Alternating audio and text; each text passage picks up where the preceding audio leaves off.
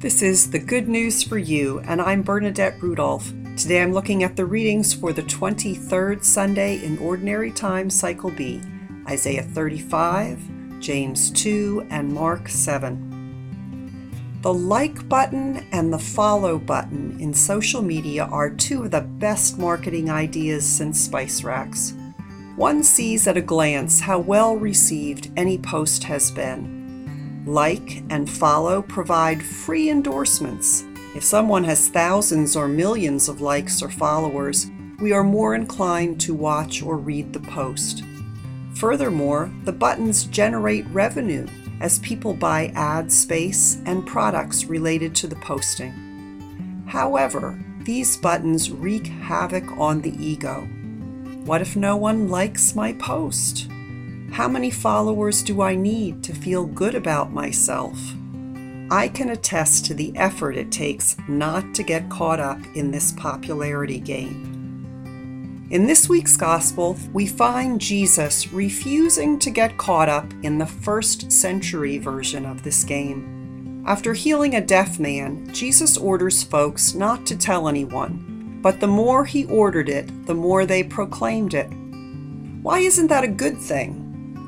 Look at how overblown the crowd's reaction is. They are superabundantly astonished and say, He has done all things well.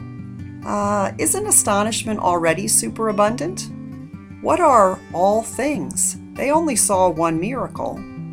Their response is without substance, and Jesus knows it. The crowd enjoys the show and the easy fix. They do not register the compassion, suffering, and obedience Jesus shows us.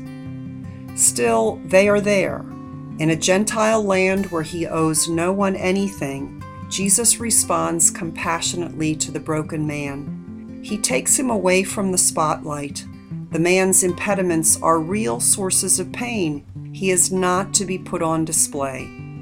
Jesus groans with the effort of healing because it costs him. Finally, Jesus invites the man to be opened. This is a physical invitation and also a spiritual one. Remember, Jews saw the person as a whole, body and soul are inseparable. The healed man now speaks orthos, which can be translated clearly but also uprightly, that is, with righteousness. Jesus invites the man to be opened. This is a passive verb, something done to us. We do not heal ourselves, nor do we make ourselves worthy. In order to receive God's healing, we must surrender ourselves to God. That is, we need to align our perspective with God's. Only when this happens can God open us and act through us. When we insist on saving ourselves, making ourselves worthy of God's love and eternal life, or healing ourselves, we remain debilitated. The deaf man could not hear spiritually, nor could he speak with righteousness. Only when he is opened could he hear God's word and fulfill the primary task of the Christian, speaking the good news.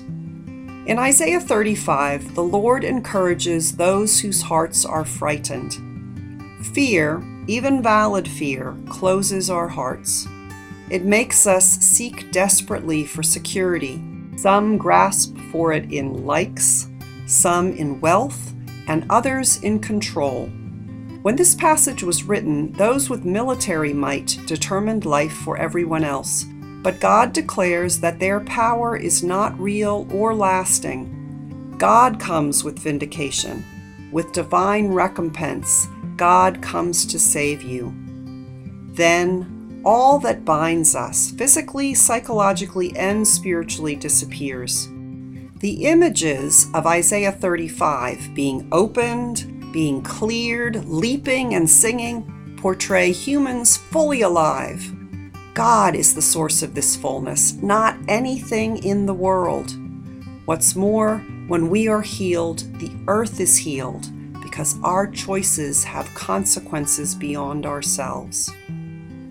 Making way for God's healing means letting go of our propensity for pecking orders, such as the ones we make with like and follow buttons.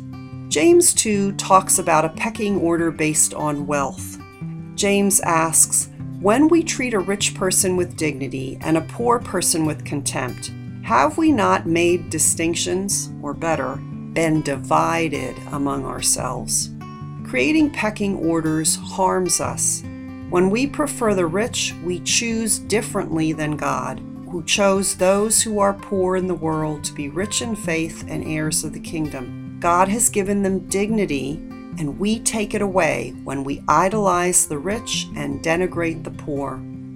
Can we instead recognize our common need for God to save us and open us to new potential? What could happen if we no longer sought security in being liked or followed, in wealth or power? What if we let God open us to a future bursting with life? For your reflection, in what areas of your life do you worry about what others will think? how does that worry interfere with your relationship with God? And or what would letting go of your fears free you up to do?